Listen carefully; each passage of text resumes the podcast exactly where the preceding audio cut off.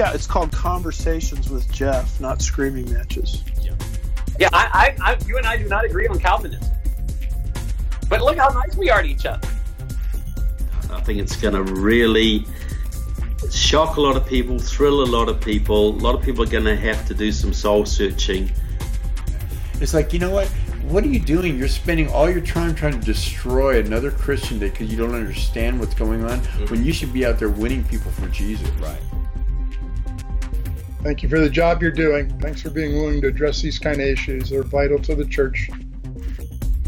I feel sorry for what's coming your way, but God bless you, man. It's it's a good, healthy conversation, and, and let's keep growing together in the Lord.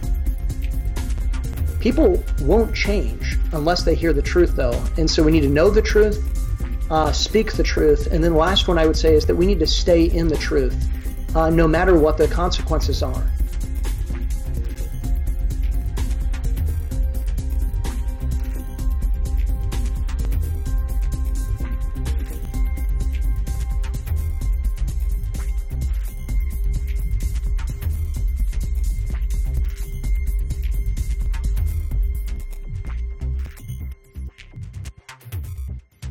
Okay, everybody, welcome to today's episode of Conversations with Jeff. Um, as always, we are pretty much coming out with a new episode every day, Monday through Friday. Uh, last week we had we had a bunch of great shows. We got we got some more uh, lined up for this week as well. So it's just it's going to be a lot of fun.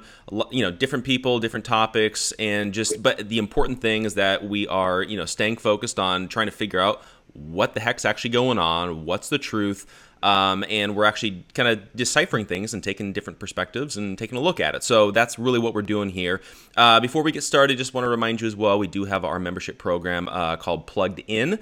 Uh, you'll get exclusive access to our Destroy Social Justice conference, the recording, as well as our very first episode of Connected, which was a roundtable podcast that we did with myself, Sam Jones, Dustin Faulkner, and Schumann and that was a fascinating conversation uh, just dealing with uh, the governmental uh, oversteps and uh, controls in response to the coronavirus. So it was a really interesting conversation go ahead and check that out. Uh, go to gatekeepersonline.com slash plugged in for more information over there. If you sign up for the annual membership, you get a free copy of our book, Social Injustice. Again, gatekeepersonline.com slash plugged in for that information. Uh, really excited about today. Uh, we're bringing back uh, Michael Johns. Uh, he was on once before, so uh, we're back for round two for the uh, there's for just as a reminder as well, he is the co-founder of the Tea Party as well as the he was he was the speechwriter for uh, George H. W. Bush as well. But really excited to have you back on, and as always with this news cycle, there's there's a ton to talk about. yeah, there sure is. Hey, nice to see you again, Jeff. Yeah, th- thanks so much for coming on. Um, you know, we kind of you know dive right into it to a certain degree, but I feel like. Uh, it, it's a, it's a really interesting conversation right now in dealing with uh, the governmental response to uh, to the coronavirus. Um, and I think that as conservatives, there's a lot of debate and discussion about is it the federal government's responsibility to do all that they're doing? Should it be delegated to the states? Like, how do we as conservatives kind of maneuver this response of this kind of unprecedented, essentially, attack on on our country? Yeah, I think we were looking for a set of scenarios that potentially challenged every conservative ethos about how we operate conceptually versus how we operate in, in real life. This would be, um, you know, certainly one of those sets of circumstances to look at because you have our ideological predispositions and then the reality of what needs to be done. And in my own view is that we have always needed a federal government for a broad range of functions. And in communicable disease and in public health, um, and in a crisis of this magnitude, it's inconceivable to really envision how we would navigate this um, in the absence of a very assertive and comprehensive federal government response. And by that I mean both a response to the public health needs of the country but also a response to the you know fiscal and monetary challenges that have arisen from essentially not completely shutting down but largely shutting down significant portions of our economy now for you know weeks and weeks and weeks. So uh, so that's the reality. And then of course you know our constitution needs to continue to guide us. Uh, our founders in my view in this uh, obviously continues to be a core foundation of our Tea Party movement, were geniuses. Um, they have they established in that Constitution a methodology for amending or altering the Constitution should circumstances change. But the Tenth Amendment obviously continues to apply here in the sense that the responsibilities not specifically delegated to the federal government are reserved to the states. So the answer to your question also is that states have immensely um, great uh, responsibilities in responding to this. And then I think that's also important because when you look at this crisis, and I was just looking at these numbers yesterday, um, New York State has 66,497 cases of 155,969 nationally. That's I did my math on that 42.6 percent of coronavirus cases are in one state. Uh, now, setting aside why that's the case, you can't compare what New York State is doing and needs to be doing at this moment compared to um, a broad range of other states that have, you know, cases that haven't, you know, surpassed a few hundred yet. I mean, it's night and day. So that flexibility needs to be maintained. And I'm not sure that there's a universal set of criteria that need to be applied when you have this so disproportionately focused in several states. And you know, if you added New Jersey and California and Washington State, say into that mix, you know, you have well, well uh, over um, fifty percent of a solid lion's share of the cases globally. I mean, Yeah. nationally. Yeah, yeah. And, and, and see, like, and, and that become that becomes the issue of you know, like I, I have a lot of friends tend to be more liberal. You know, obviously we're out here out here in California, pretty much everybody's liberal. Um, but a lot of things that they're saying is like, why doesn't Trump just shut down the entire country? Let's let's do a shutdown, shut everybody down across the place. Let's like kill this thing, get rid of this. And on one hand, it's like, okay, maybe pragmatically that that would be the right answer. But then as conservatives, is that the right answer to have to be able to give the authority to the president to be able to just like everybody stay in? I mean, essentially that's what has been everybody's concern of, you know, having martial law or something along those lines. So as conservatives, do do we support something like that in order to beat the virus? But then is there is that a bad precedent to be setting for the future? No, I think the way this administration's responded has been appropriate because it's t- it's taken uh, coronavirus with a great degree of seriousness from, by the way, from the beginning, from day one, uh, in imposing the tra- the global travel restrictions, which I don't believe any prominent Democrat, not Joe Biden, not Hillary Clinton, not Nancy Pelosi, all of them denounced it at the time, contained the the the damage that was done, but simultaneously issuing you know guidelines for the public health that admittedly you know in, in, in at least in the federal case is not enforceable by rule of law. You know we're not going to arrest somebody for not honoring a uh, social distancing policy. But it, i think it, it you know it seems uh, essentially to really be containing the ma- you know at least the magnitude of the crisis to put it in perspective um, and again I, I think the worst is yet to come so i don't want to you know i don't want to, to be perceived as belittling the magnitude of this crisis. It's clearly the biggest public health crisis of our lifetimes. It could be it could turn out to be the greatest in the history of the country even um, you know at least of the century but we have, we have 155,969 cases as of yesterday. That's 0.05% of the country that's been infected. Yeah, Uh, that's that's that's a that's an important distinction to make because because for all for all of the response, you know, you would think that it was a much greater percentage of the people that have been infected. Yeah, I think this is the real sensitive conversation uh, that I'm sure is happening. I know for a fact is happening within this administration, um, and yet it's difficult to have, you know, in the public because you have, like everything else in our public dialogue, uh, these extreme positions. I mean, we have people like, say, your friends in California are like, "Hey, shut the whole economy down," Um, which, by the way, you put a lot of footnotes behind that as far as what would be required to actually restart an economy. Economies don't turn off and on with the flip of a light switch. And those who I think maybe on the more libertarian scale, uh, which I'm curious, I'm gonna and I intend to look into this a little bit more. I don't identify as a libertarian uh, for a broad range of reasons, including my strong belief in borders and you know many of the issues Trump's raised, but to sort of identify what their solutions would be, because I don't really see how, in the absence of some um, parameters that are established here, that you contain this virus, you would unnecessarily endanger the lives of many. But to put it in perspective and continue with those stats, so you have a 0.05% of the population that's obtained this infection.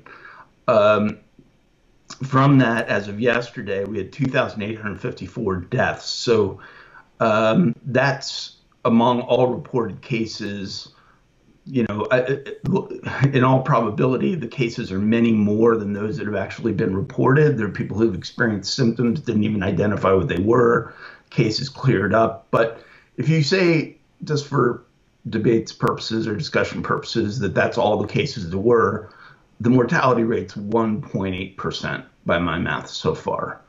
And then importantly, you know, this is a global crisis and you know, it's my strong belief that Iran and China, two of the center pieces really in the puzzle here, as far as where this has been most prevalent, um, have probably underreported their the number of cases that they've experienced and the number of deaths that they've experienced from it. But even if you take them at their word, you know, you're still looking at it, about eight out of ten cases that are outside the United States.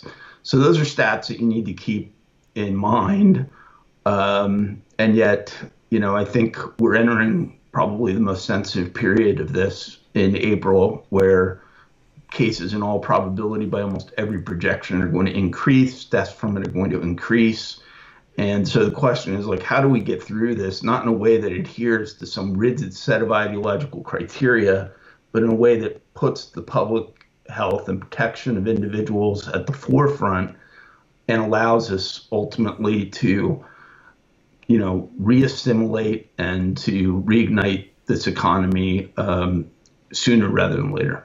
Yeah, and, and it seems like you know as always, there there's extreme points of view on how we should be how we should be responding. You know, because you've got, I believe it was the lieutenant governor in Texas was saying that you know people that are older are willing to sacrifice themselves for you know to keep the economy going for their for their children and grandchildren and things like that.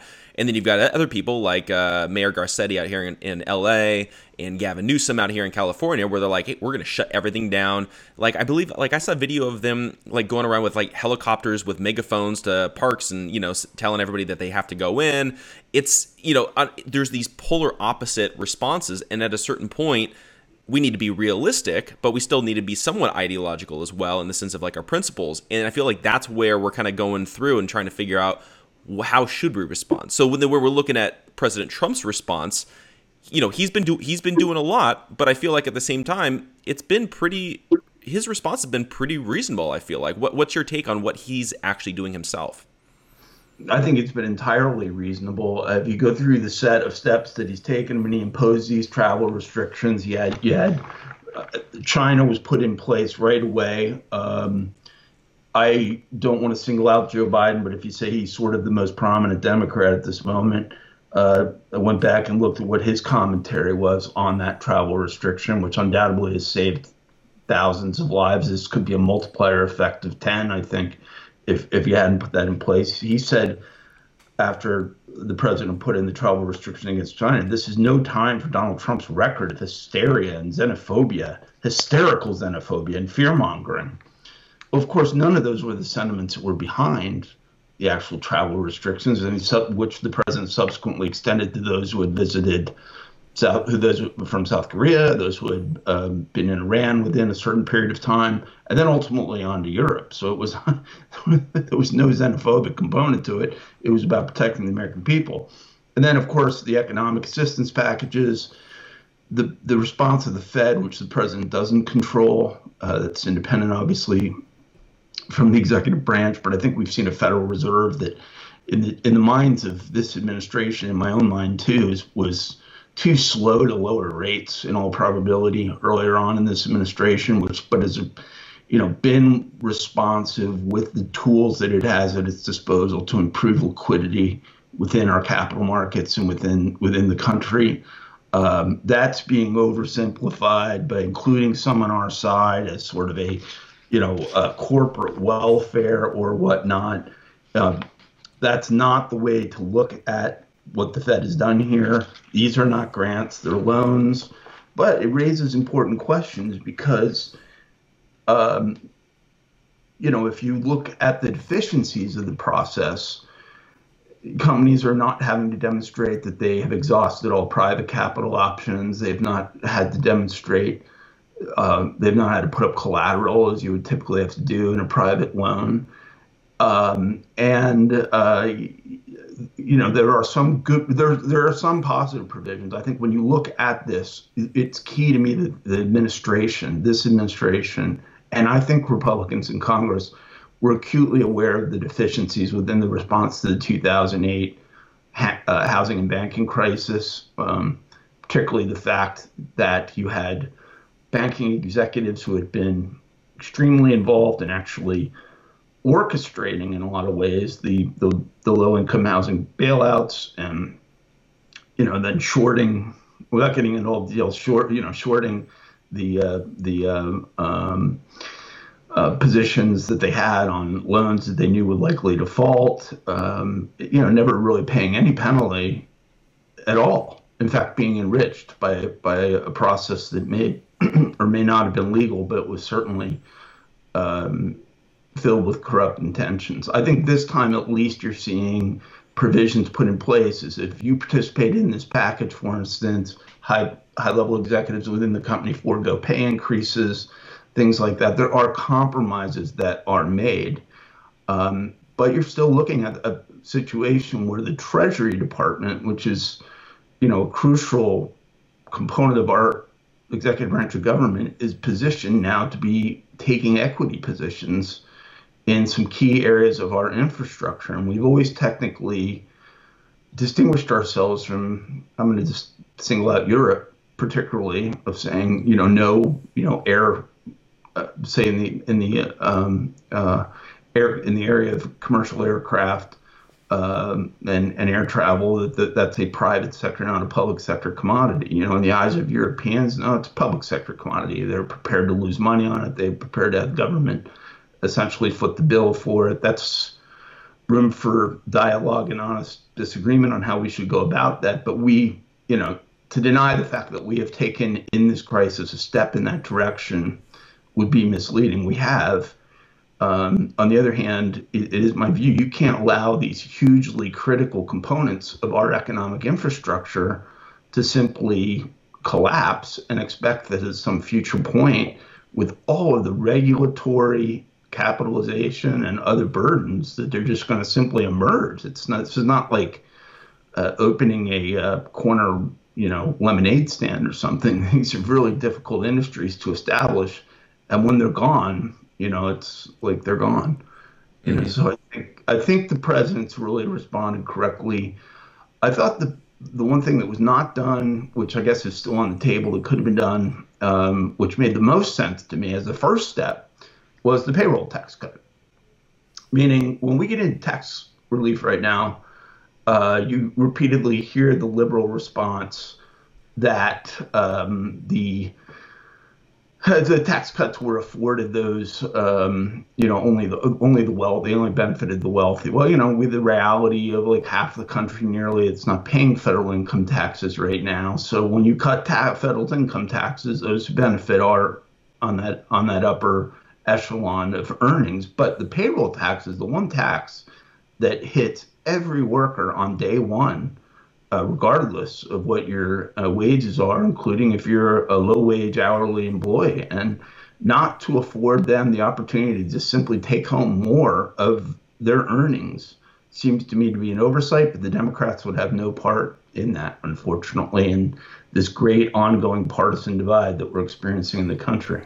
Yeah, and, and that was the interesting thing I feel like about the whole debate over um, over this you know stimulus package or bailout or whatever it is that we want to call it is is that I feel like there there was there obviously especially from the Democrats, but there was a lot of partisanship in the debate.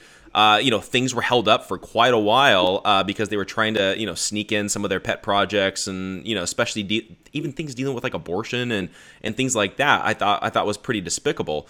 Um, but you know, some some simple solutions like dealing with with the payroll taxes and like that. I I don't understand why that's not option number one as opposed to dropping two trillion dollars on you know funding everything and all the economy why can't we just let people take home more money why can't we you know t- you know put put a, put a hold on let's say mortgage payments and rents for two months instead of having to send out you know just checks that aren't really covering people's mortgages and rents you know I don't know. It's as a conservative, you're looking at You're this. right. You're like, You're is this absolutely right? Yeah. Is Yeah, this is this the right answer? I think it's one of the most important points to take away from this because the key to a successful response in a crisis like this, and unfortunately, we probably don't spend enough time, you know, delving into the hypotheticals of what we would do in a scenario like this. We may do it from a public health standpoint, but from an economic response standpoint, those considerations are not ones that Congress is engaged. Trust me, having worked in Congress, they are not engaged in that level of thinking. Uh, now, the Federal Reserve might be, but it do, it does. I think the key here is that the, the support that we provide, a, a that it be targeted, right? That it, that it be designed to assist those who have been specifically harmed by this condition. That it not be broad, encompassing entities or individuals that, that are unaffected by it. And then B that it be temporary, meaning we don't really know sitting here at the end of March of 2020 whether this crisis is in the final two weeks, two months, year um, of, of its existence, but it will at some juncture end. And at some juncture before then, it will begin to alleviate. So the support that we, we provide should not be boundless and endless. Um, and then when you're under the, this is exactly what I, I can recall this very distinctly in the 2008 financial crisis. Um, it was in the midst of the McCain uh, campaign. He suspended his campaign, came back to Washington, supported it. In the eyes of many of us, that was a defining moment negatively for his campaign. That would have been the opportunity for him to have drawn some distinctions between him and between he and Obama. But you know, this issue again that's emerged here is that you don't really have when these crises emerge a whole lot of preparation time. So I think within the administration, understandably, you're saying, look, these these are the pressures on the economy. This is what we're going to face. You know, even with a week of inaction.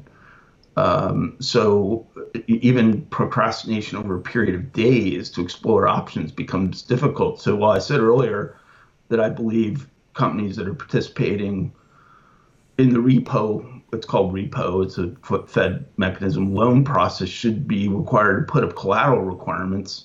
In fairness to the government and in fairness to the Fed, uh, the response from their end might be, well, that's interesting, but that would be like weeks of additional consideration time, and we just don't have those weeks available. And by the way, the repo component of this, which is being wrongly depicted as corporate welfare, has not even been fully utilized um, by the private sector yet. So, in essence, to summarize it, like, is there a role for the public sector in lending facilities to keep open private sector entities that we don't subsequently have to nationalize? I believe the answer is yes.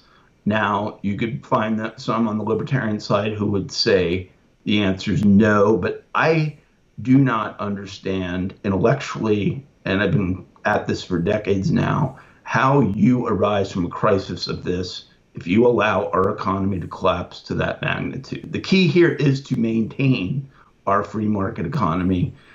And in doing that, we maintain some degree of pragmatism and flexibility with short term uh, tools at our disposal.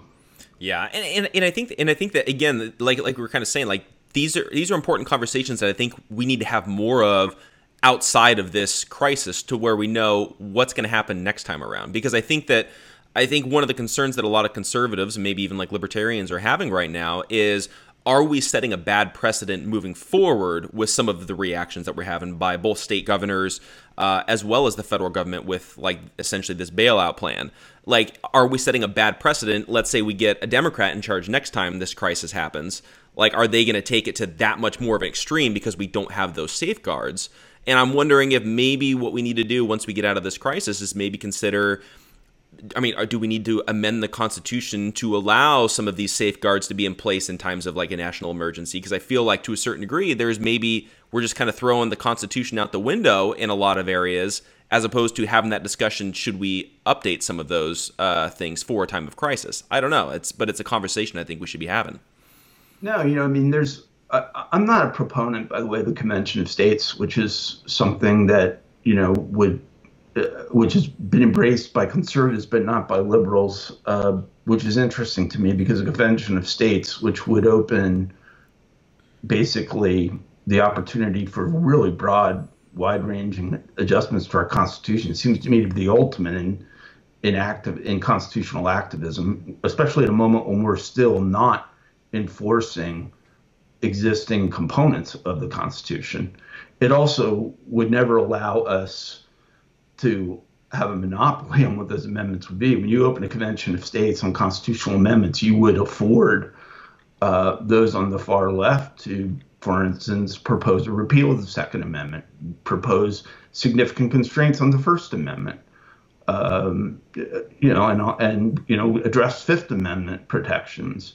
You could have a really bad outcome to a convention of states. It's a very risk-filled entity but you do point to the, as much as the Constitution remains a, a, genius document, some of the vagueness as it relates to contemporary issues that we're confronting, particularly when I'm talking about some of these details, which you know it's easy for your eyes to glaze over when you talk about it, but they're core to it of how our Fed actually functions, how money enters into our economy in a fiat currency system, are not issues they're not issues that are addressed with extraordinary specificity within the constitutional framework because they predate fiat currency um, and they predate any conception of a crisis of this magnitude, a country of this size, you know. Um, but it continues to, in, in, me, in my view, to be a guiding document and uh, clear cut on the on the core freedoms that we need to be protecting.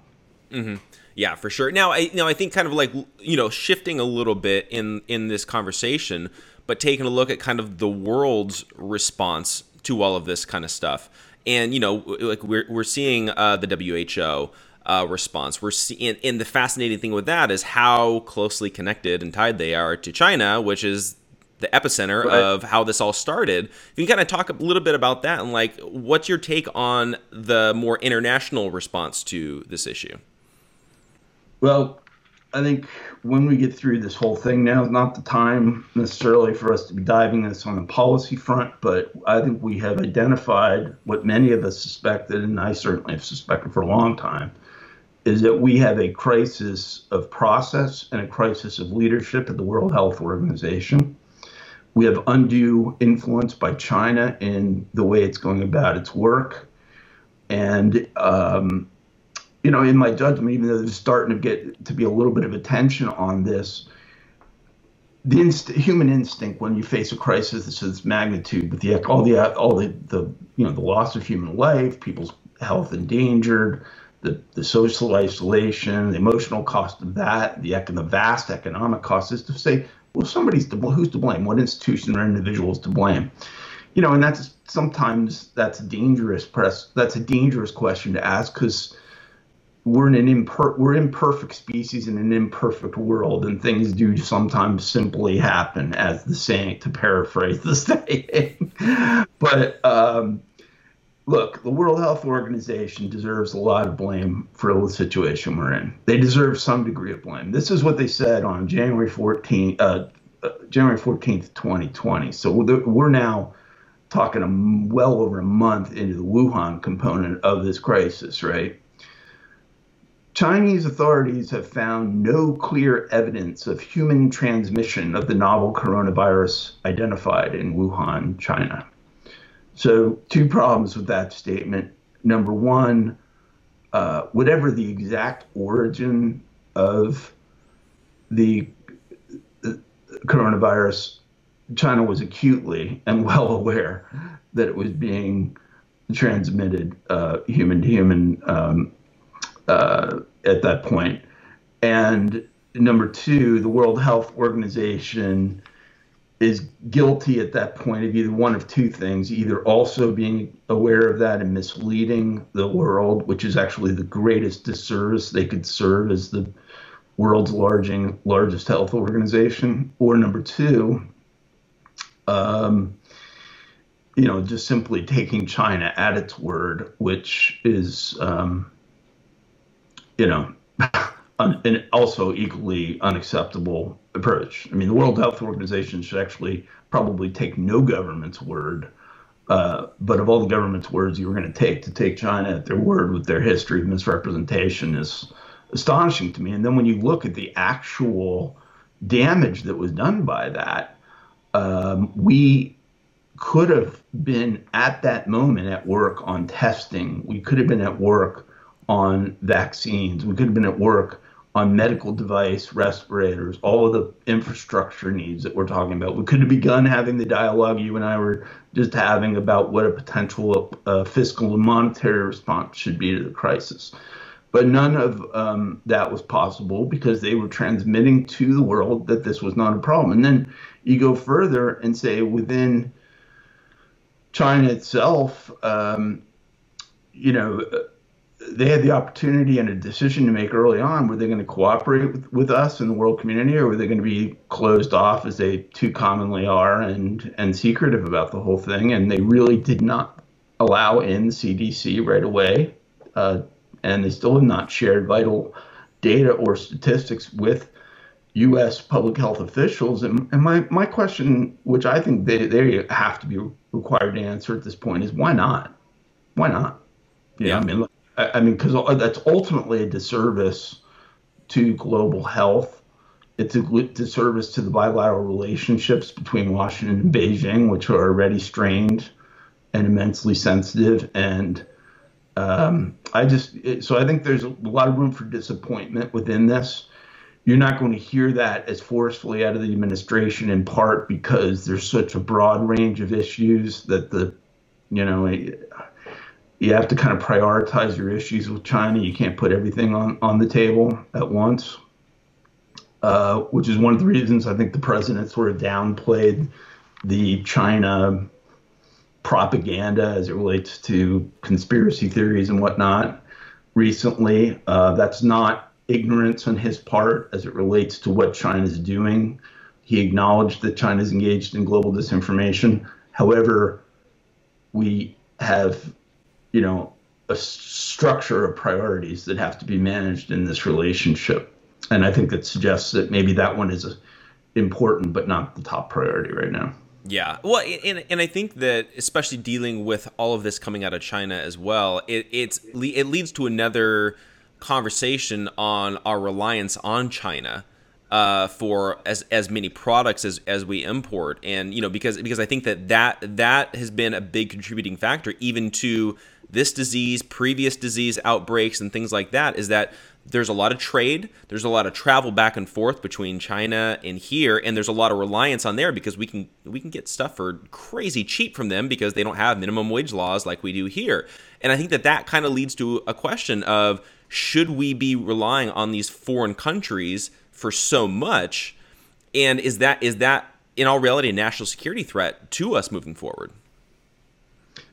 In my judgment, of course, it's a national security threat to us, and I think that that question and and I think most Americans recognize it's a it's a national security threat. It's one of the reasons the president was successful in 2016 is that there was a broad range of recognition that a lot of these issues he first began talking about, including our over reliance on China and China's unfair practices, were not ones that had been addressed prominently by either party for decades prior to um, his candidacy. It's also one of the reasons I endorsed him on day one. But you know, 95% of uh, pharmaceutical management or pharmaceutical production uh, within China. That's an astonishing statistic. Um, I've worked in the pharmaceutical industry at Eli Lilly and knew, you know, was there in the 90s when they, when a lot of this outsourcing uh, began. I thought it was a dangerous trend then, even with countries that were not enemies of us. Um, and I think you have to define, you know, industries that we need to be prepared to um, not be reliant upon with, with, with other countries in the world. Strategic assets, you know, would not probably include every industry or every product line. It would exclude a lot of them, in fact. But clearly, to be reliant on China and to have China baitingly say in the midst of this crisis, hey, we'll just cut off your pharmaceuticals, which, you know, I think they were trying to remind the world, which they do way too often, in my judgment, that they have leverage and power. Um, I don't think it was a serious threat. Not uh, under any, I don't believe they're going to do that. It's not in their interest to do that either. But the fact that it is technically correct that they have the capability to do that is an immensely frightening reality. Yeah, and, and I, and I think that that then leads us to be to like try to consider like, you know, are we as Americans willing to pay more to be able to be able to you know essentially produce stuff back here in the United States you know and I, and I think to a certain degree that's that's what's hard about this minimum wage debate that we were having over the last couple of years of raising minimum wage up to $15 an hour and things like that is that just in my opinion makes us more reliant on these foreign countries that can ch- that can pay literally pennies on the dollar to these employees and sweatshops and things like that because they can make it dirt cheap. So of course we can import it and then sell the stuff at the dollar store. You know, you, you can't afford to do that if you're paying somebody fifteen dollars an hour to do that kind of a thing. So that that begins this kind of debate over what do we actually want as Americans. And I don't know if America has fully decided what we actually want. Do we want the cheap stuff or do we want to be self reliant? Well, I think whenever you're dealing with any healthcare topic or discussion, the answer is we want all of it. you know, that's part of the challenge. That's what we're at a standstill on American healthcare policy because one of the strongest held sentiments of the American people right now on healthcare is they want lower drug prices. Um, if you look in detail at any polling of individuals on what their policy priorities are right now, uh, it's amazing how high that is on their list of priorities. And that's despite President Bush 43 putting into place Medicare Part D which provides a substantial degree of coverage of pharmaceuticals. This is a real serious concern. And then simultaneously, you can see how that collides with lowering the cost of production for pharmaceuticals, which can appear very tempting when you say, well, how are we going to lower these costs? That, that's been the private sector solution. But on a private sector basis, they're not going through the levels of considerations of public interest as it relates to strategic threats to the country, circumstances that could arise from a national security um, perspective or a breakdown in bilateral relations. Those are not things that are typically coming up in corporate boardrooms uh, right now. The essence of the question, though, is that I mean, we have a president, and uh, throw some props to Marco Rubio too, um, who, uh, as you know, our Tea Party movement was forcefully behind um, as a candidate for Senate. Um, in identifying the magnitude of our overdependence on China, and we need to get away from it. And the, on your final point on the issue of the costs, uh, you know, over time in economics, you've got this phrase economies of scale, which you probably have heard about, is that as you begin to magnitude manufacture more and more of any individual price of any individual product, the price comes down on an incremental basis.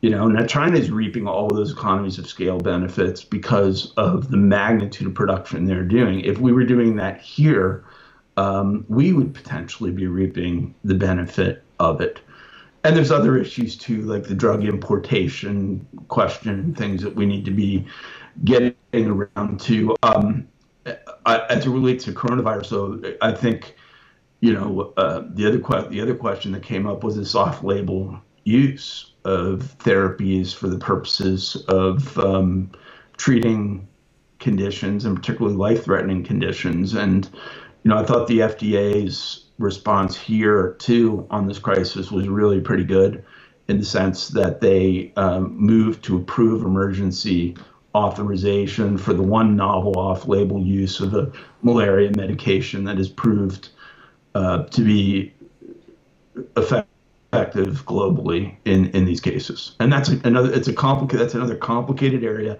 but we need to get better at being able to establish the safety and efficacy of medications more quickly than we do right now. That's where a lot of the cost in pharmaceutical production lies. And we need to be a country that is the global home to innovation in healthcare. We historically have been that, but we've lost quite a bit of it to Europe and to China. Mm-hmm. And, and I think a lot of that is because of like like you were saying, like a lot of the governmental you know regulations, and you know they just make it so difficult and expensive to, to get things. Like I know that I have a, I have a lot of friends in the food industry, and I know it's it's a different industry altogether.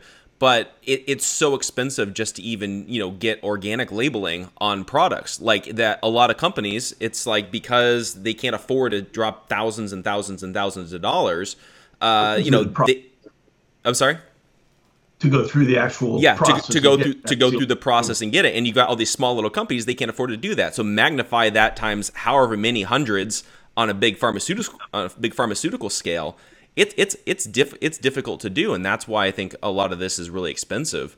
Um, but then but then I think kind of in in dealing with all of this you know Trump when he was campaigning he was he was pushing an America first agenda and you know he, and he really he really made a big focus on those words america first and it's almost like he prophetically predicted something like this was going to happen but but i think that that's a conversation that the democrats were saying he was racist for saying that or bigoted or xenophobic or whatever it is but at the same time I think uh, it's a it's a legitimate conversation that we need to have. Do are we going to put America first, or are we going to be putting China or Middle East or these other countries and other places? That uh, again, coming out of this, we might need to, you know, get back to that.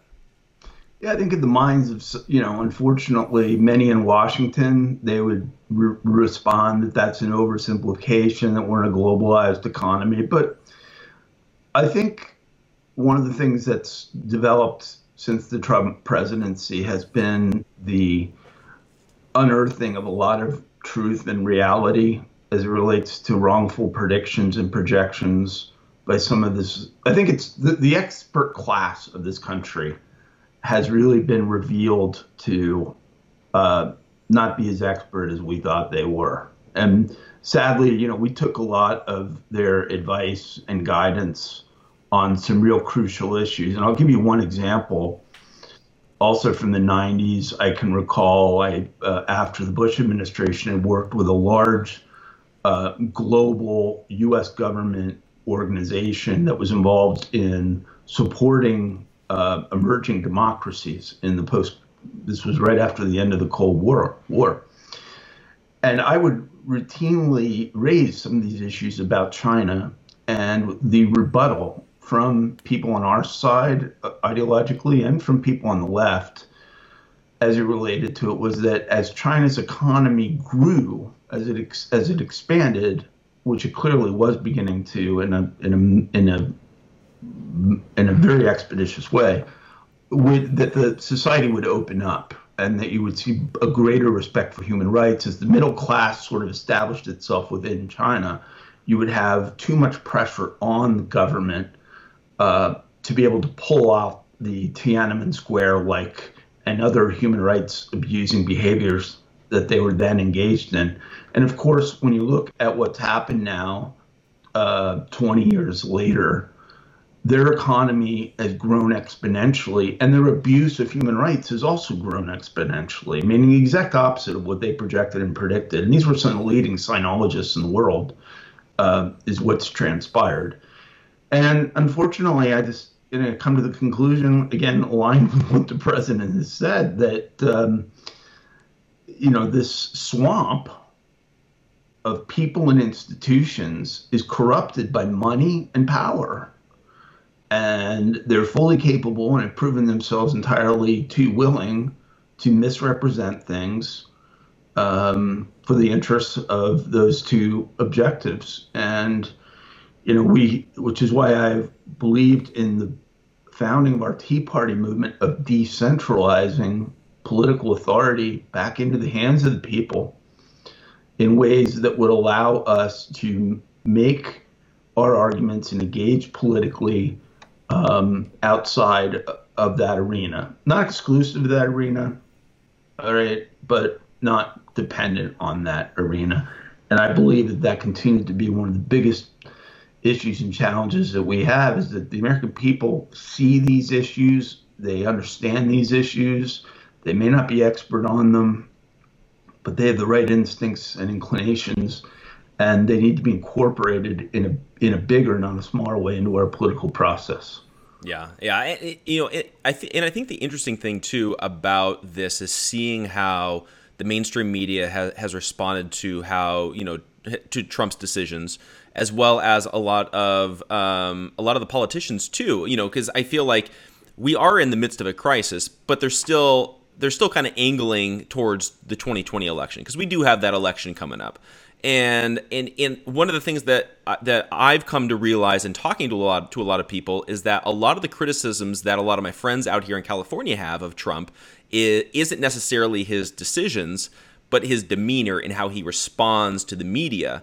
And you know, like even at the press conferences, like they'll ask him hostile questions, he'll respond, kind of put them in their place, but he's the one that gets bashed, not them for asking him these dishonest questions. Uh, like how, how do how do we even like maneuver this whole situation of a dishonest media you know putting dishonest questions before the president but then you know looking ahead to 2020 how is this all going to play out to a certain degree do you think I think among a lot of people who fundamentally disagree with the president ideologically use that as the cover for their own disagreements with the president. It's an easier point to make. I've frankly not yet identified a singular person who says, you know, I agree with Trump on everything ideologically, but because of this or that personal trait, I'm not going to vote for him. Um, I, I would suspect, and as I've said previously, that the 63 million Americans who supported Trump in 2016 are going to vote with even greater levels of enthusiasm and less uncertainty in 2020 for him than they did in 16. And I guarantee you, if there was a, a, broad number of people who were not in that camp, the media would be putting them in front of you every day. Here's this man or woman who supported Trump in 16, but because of this, that, or the other thing, he's not going to support him in 20. The reality is that is just not a broad part of this political electorate. We have this I don't even like to call it a Trump base. I think it minimizes it. It's 63 million people. It's half the electorate um, that is with the president. And then, you know, there's clearly a, a, a solid foundation of people that are ideologically just never going to vote for a Republican or a conservative. Um, and a certain number of people who are undecided. I think that's a shrinking number of people in the electorate. More important are the number of people who are uninspired.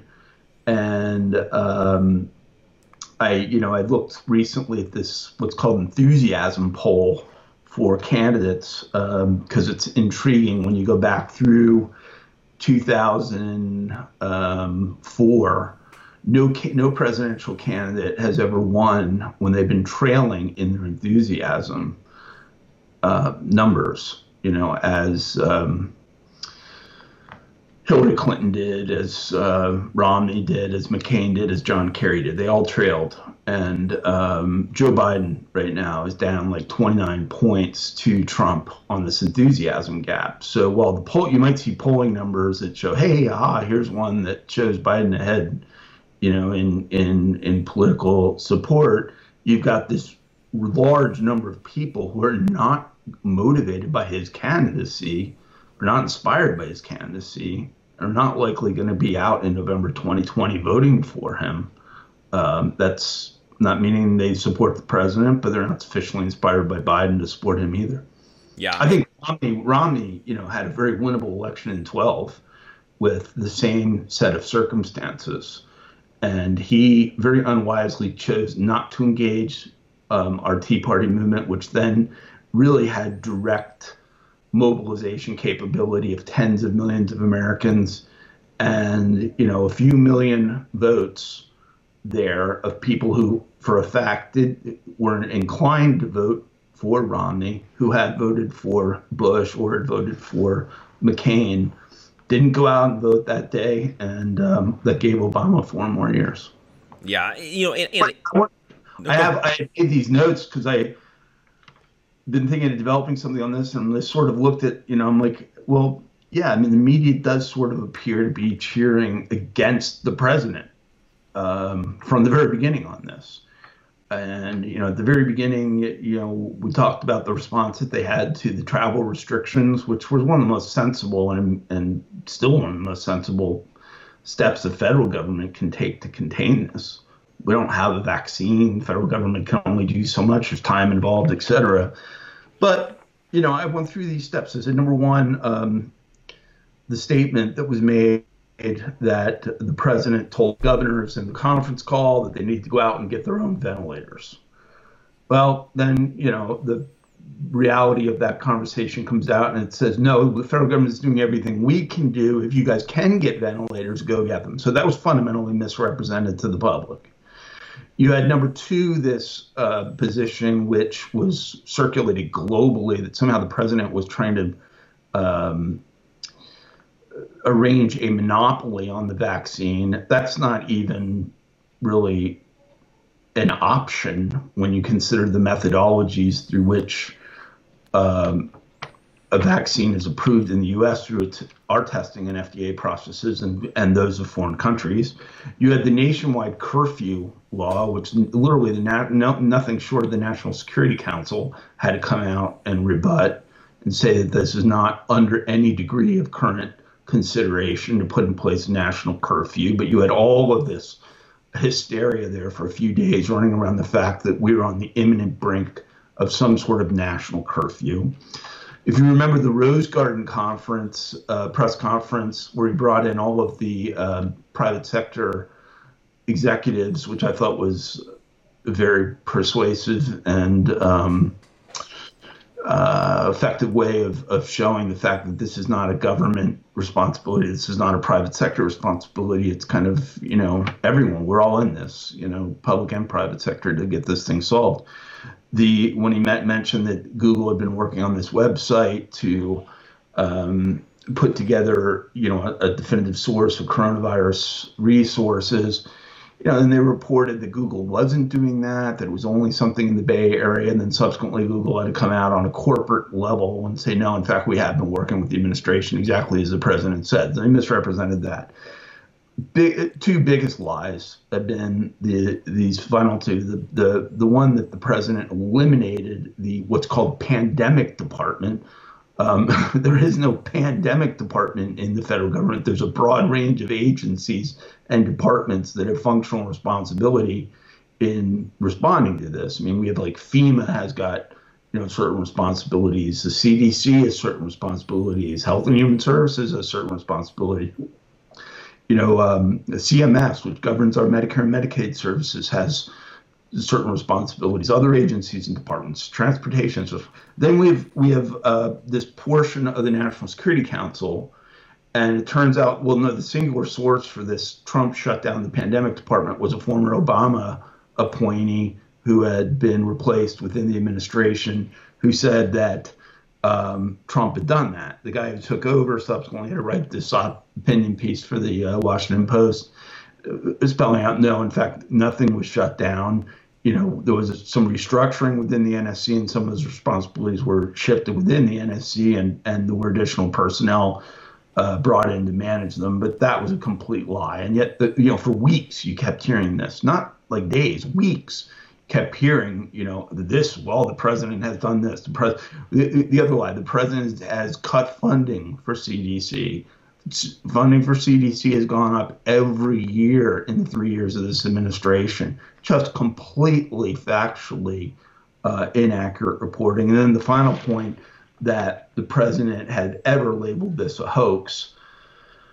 The uh, rally he spoke at in South Carolina when this was first emerging, he had said that the Democrats' depiction of the administration as not managing it properly kind of followed on top of Russia and Ukraine and was their latest hoax. It was designed, it was the hoax was how Democrats were representing what the competent management that they were at the time bringing uh, to addressing this crisis in the earliest days of it when it was essentially restricted to the state of Washington.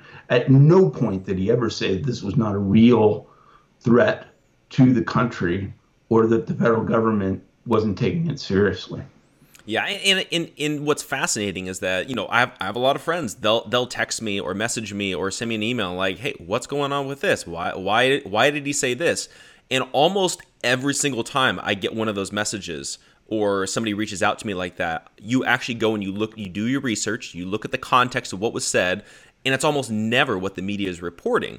And so then that that leads into like at what point do we just like stop paying attention to them. I mean, you know, it, it, they're clearly not putting out the truth, and I think that that's repeatedly stated over and over and over again. I mean, even look at this latest thing with uh, Rachel Maddow and her response to Trump with uh, with the ship coming in to New York, and she's and clearly she was wrong.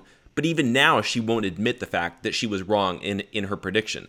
And again, it's just a bunch of misinformation out there, and it's it's like, how do we move forward with this when you've got a dishonest media? Yeah, and I and I do believe it's on both sides. I mean, one of my biggest frustrations has been, um, you know, even mis uh, misrepresentations of this repo component of the Federal Reserve's response and depicting it wrongly. Um, and of course, when these individuals come out and improperly label it corporate welfare, uh, which they know is going to, to stir people into anger and frustration and um, kick off a whole set of of political issues um, that you, you, of course, you never see with them their alternative plan for how they would have handled this.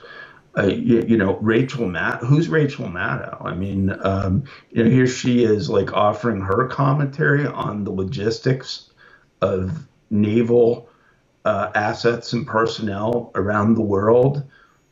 You know, and like you correctly said, I mean, I called her out on that too because she said there's no way that um, that the president would have these naval health oriented ships in the United States for weeks, and then within 10 days, of course, we have one of the largest of them in New York City Harbor, where it's most needed right now to address the issues in New York State and address non coronavirus issues in um, in New York State to take the burden off of the hospitals. So, and you know, it's like they just keep going. And it's just, there's really no other profession like this when you think about it. Like, you know, uh, of, of where you can get so many things so wrong so routinely, and then you just sort of shrug your shoulders and move on to um, to the next next one. I mean, and there, and by the way, the errors, if you notice, and of course you do, you don't, you know what I'm talking about. Yeah. Always seem to break one way. Yeah. They never seem to they never seem to make an error in the benefit of the president or you know or an error that that unfair is unfair toward the left side of of um, American politics. The errors always break against this president and against uh, those affiliated with American conservatism, and it's become groupthink. And it's sad because it's really diminish. I mean, there's there's no institution that I can think of um, outside of Congress and media and maybe attorneys that are low, the more lowly thought of by the American people. So these same media figures that continue to go, aha, look, the president's popularity support is only at 45%. Go take a look at what theirs is. It's, you know, 12, 15%, less than that sometimes.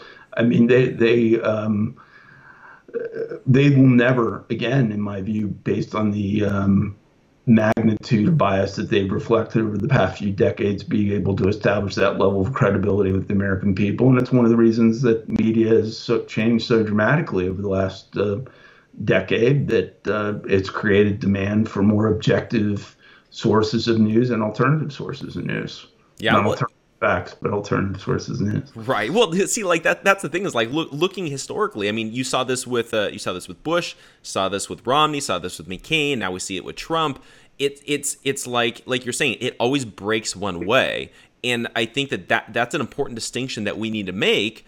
Looking at the media, is that it would be one thing if they were like half the time they get it wrong in support of Trump, half the time they get it wrong against him. Like that would right. be that would be fair. But it's it's I, I I can't think of a single instance where they reported something inaccurately and it went in Trump's favor. I don't I, I, I would challenge anybody to come up with something like that.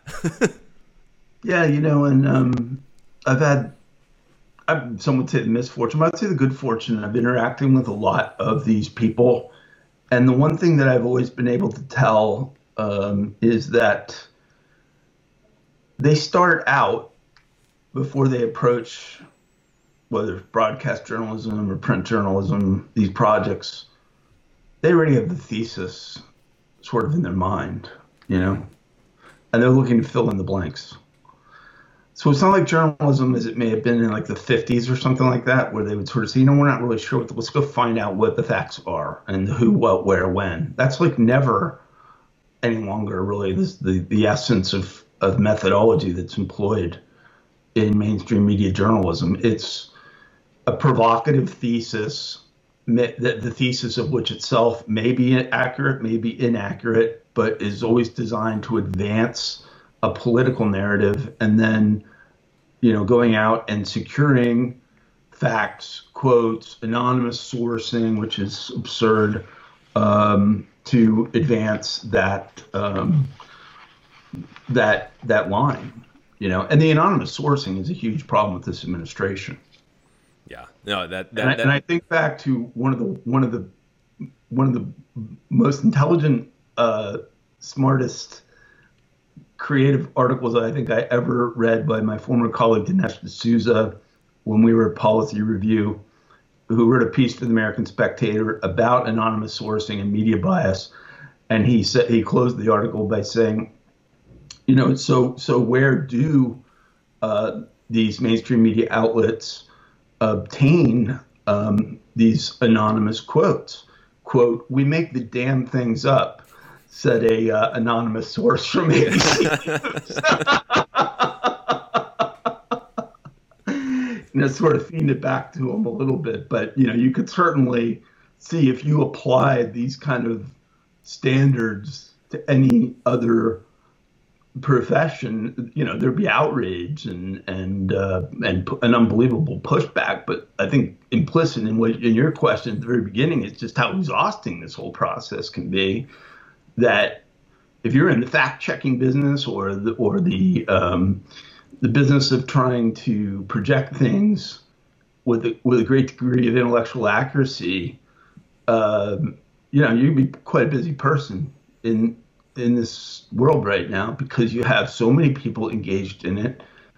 The, in fact, the majority engaged in it that I don't believe have that as a first, second, or third objective on the list of what they're doing. And I do I'd say in uh, my own defense that there's nothing ever more frustrating to me than with the magnitude of communication that I do on public policy issues is is when if I stumble upon and misrepresent or um, even slightly a factual reality, you know, because in my view, credibility comes from accuracy and obviously, I have an ideological view of the world, as almost everyone does within this and related professions.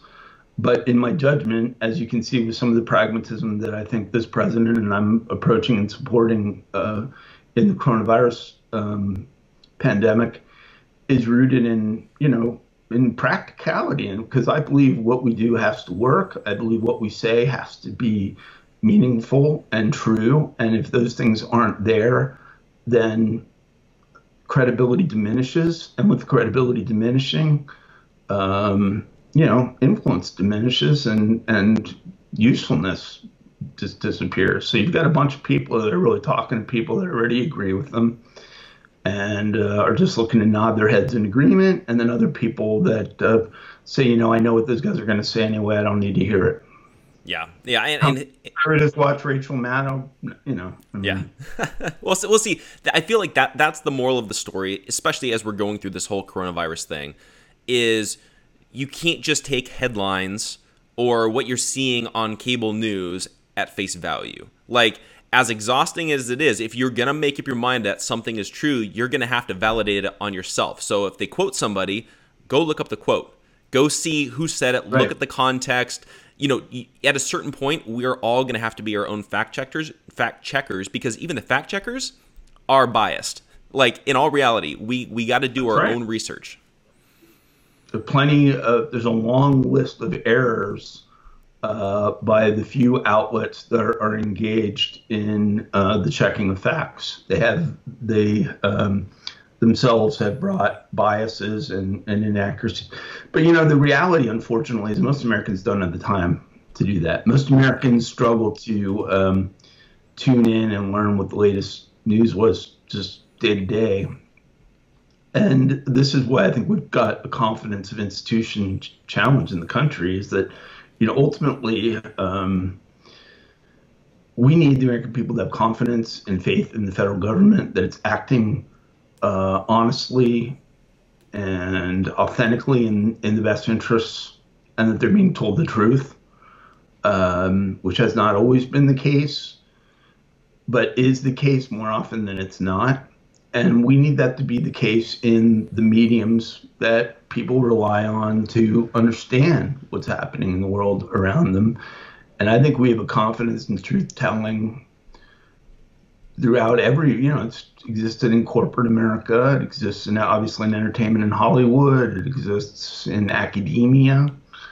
Um, and so many times I hear these buzz phrases or cliches or statements that um, have uh, you know no basis in fact. And this one about the president calling the uh, coronavirus threat a hoax is one that um, you have major mainstream media outlets as recently as today um, repeating without any you know. And I, am I supposed to believe that they haven't consulted the original source of the South Carolina speech?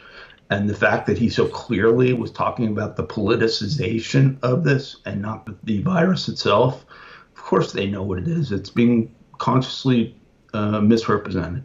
Yeah, and you know, and I've, I've I've got a really good friend that I talk to on a regular basis, and uh, he works uh, for one of the uh, major news outlets out out here in uh, Los Angeles, and he's like, and he's and he's a producer there, and he's like, one of my biggest jobs as pretty much the only conservative in the newsroom is making sure that my reporters are actually doing journalism and uh, and research. They're not just pulling a tweet and finding something out of context and throwing it throwing it in to fit their narrative. And he's like, that's that in in and of itself is like my full time job. And he's like, even then, I can't even control everything.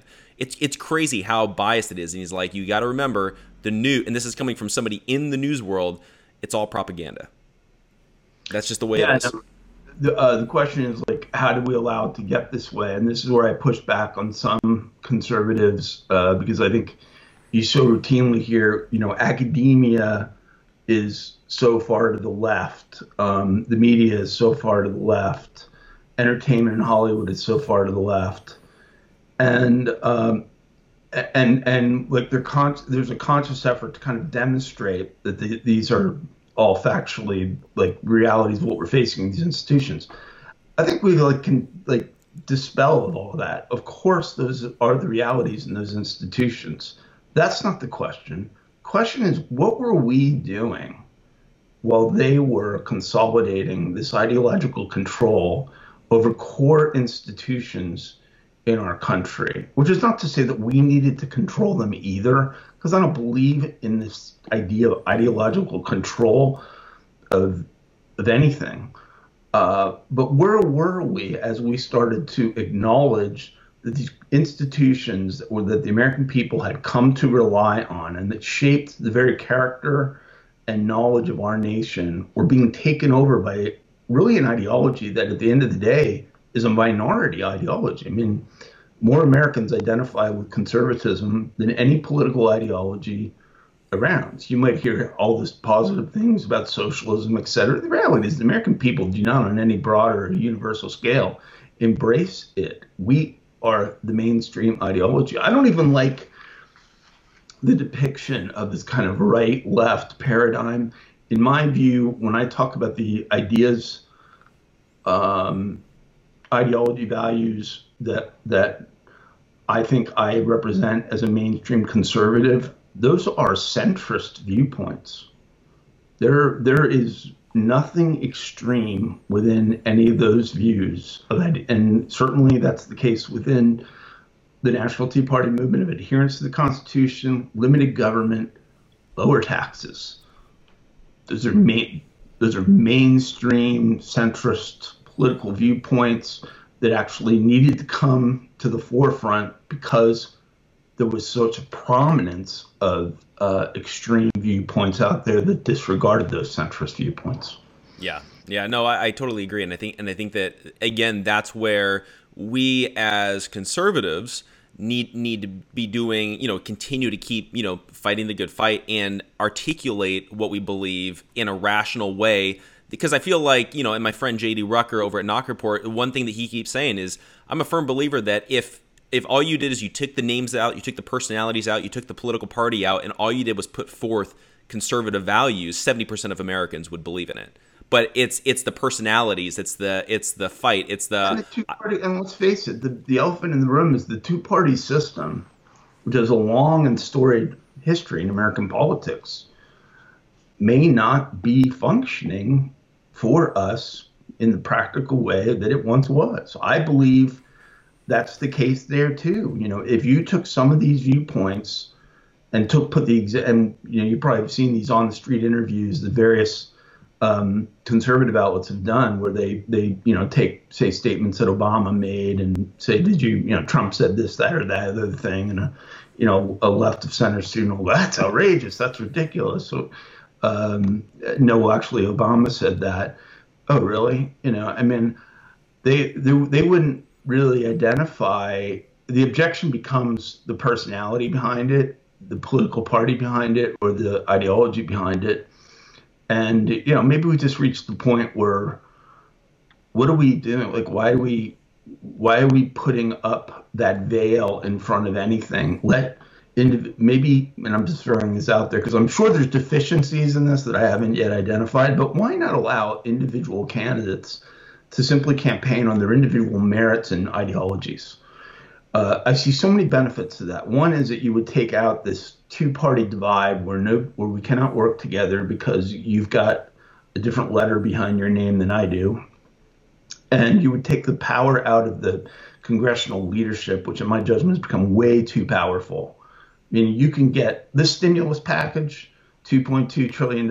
I guarantee you, 535 members of Congress, there were probably 10 who were intimately involved in the contents of it. That's shocking. That's not the way our democracy was structured or set up. There were probably more lobbyists involved in this stimulus package than there were members of Congress. That's shocking. Mm-hmm. And then the fact that you know the, one of the, the ancillary benefits is I think it also would put a little bit of burden on the American people to do some research, right? Because how yeah. many people I mean, how many people go and vote right now and they just you know R write down or D write down. Now all of a sudden, yeah, you actually get to do some research on who these individuals are and what their projected visions are. Yeah, hmm. and, and, and also that would that would probably solve the solution of you know like there's you know somebody you know maybe they don't want to identify as Republican or Democrat, so they go independent or libertarian or whatever it is, and then auto- automatically everybody just writes them off because they're like oh they're third party they can never win, as opposed to making an actual competition of of ideas instead of parties. I think that would that would be Which a fascinating true, change. True right now, a third party candidate cannot, for the most part, win in this country. That's why I believe anyone running as a libertarian is is only hurting that side of things. And you know, look, if you believe that the Republican Party has distanced itself too far from libertarian ideas, well, my response is go get involved in the Republican Party as libertarian. And I felt the same way about when people started, I guess simply because party was in Tea Party, this question emerged right away. Surely you guys with, you know, 40, 50 million supporters are going to develop third party structure. And I'm like, no, it's about functioning within the current system because it, given the options between getting the Republican Party on track representing real ideas, standing for real things, being responsive to the voter base, and running a third party and winning on a national level, the former is a lot easier than the latter. If you can't do the former, you're definitely not going to be able to accomplish the latter. Just from a st- strictly political structure of things. So I continue to run into these people who are running as independents and libertarians because they've had it with the system. And I've said, well, it's okay that you had it with the system, but don't. But one of the reasons the system has drifted away in ways that are so alienating to you and to many Americans is because you're not involved in it. And particularly in community and local levels, there's so much that you can do with one, two, three individuals being involved in a committed way to try to advance the ball in a certain way, and plenty of stories of school boards and county commission um, boards, mayors, um, state representatives who've um, you know been able to accomplish extraordinary things in communities and locales with the support of uh, a very small number of people, but you know a, a real committed vision to something that needed to be done that was responsive to the needs of the citizens of that community. Yeah, and, and I think that and I think that you know, kind of as we're wrapping up too, like that's one of those things where conservatives a lot of times will complain that Hollywood is so far left. We'll complain that education is like liberal breeding ground. We'll, we'll complain about all these different things, but it's like, but what are we doing to to to fix it? Like let, let's get some more conservatives in Hollywood. Let's get some more conservative teachers. Let's get some more conservatives that are actually writing curriculum instead of just always complaining that oh they're so liberal, but then you go back to just you know sitting on, sitting at home watching TV and not really doing anything. So that's that should be our motivating factor is let's actually go fix this thing instead of just sitting around and then just complaining about it. Yeah, you can't look at at uh, politics as some um, you know profession that that you were not involved in. You have to look at politics as the world around you. And that world around you is going to affect you, whether you're involved in it or not involved in it. So um, you're either, I'm, I'm forgetting the exact phrase, you're either a participant in the political process or, you know, an object or victim of the political process but there's no other way that we can do these things um, without some degree of communal interaction, representation, um, and governance. You know, ultimately, you're going to have a government that either does represent the will of the people, which we sort of kind of have, or you're going to have a government, say, like that in China, that very distinctly does not represent the will of the people, but, you know, in their eyes, and in defense of the approach that they're taking, they believe they've got the wise men running things. And have they been able to advance the ball under that? Yeah, I guess if those metrics are the ones that matter to you, they've done well. Individuals haven't done well, but has the country's national interests advanced under that kind of approach?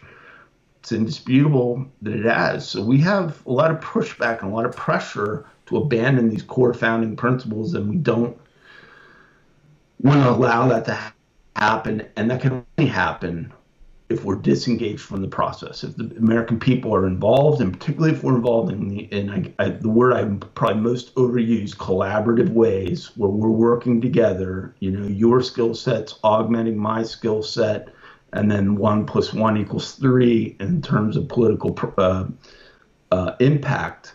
Then we're going to be successful or at least as successful as we can be.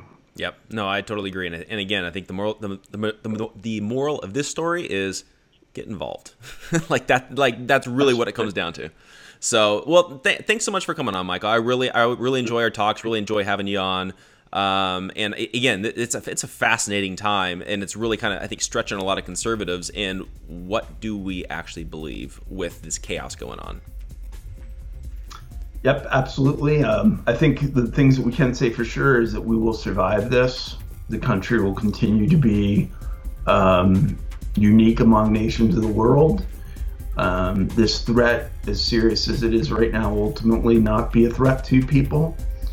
And we'll be back at the issue very quickly in November, uh, and we're at it already now in defining what sort of country do we want to have.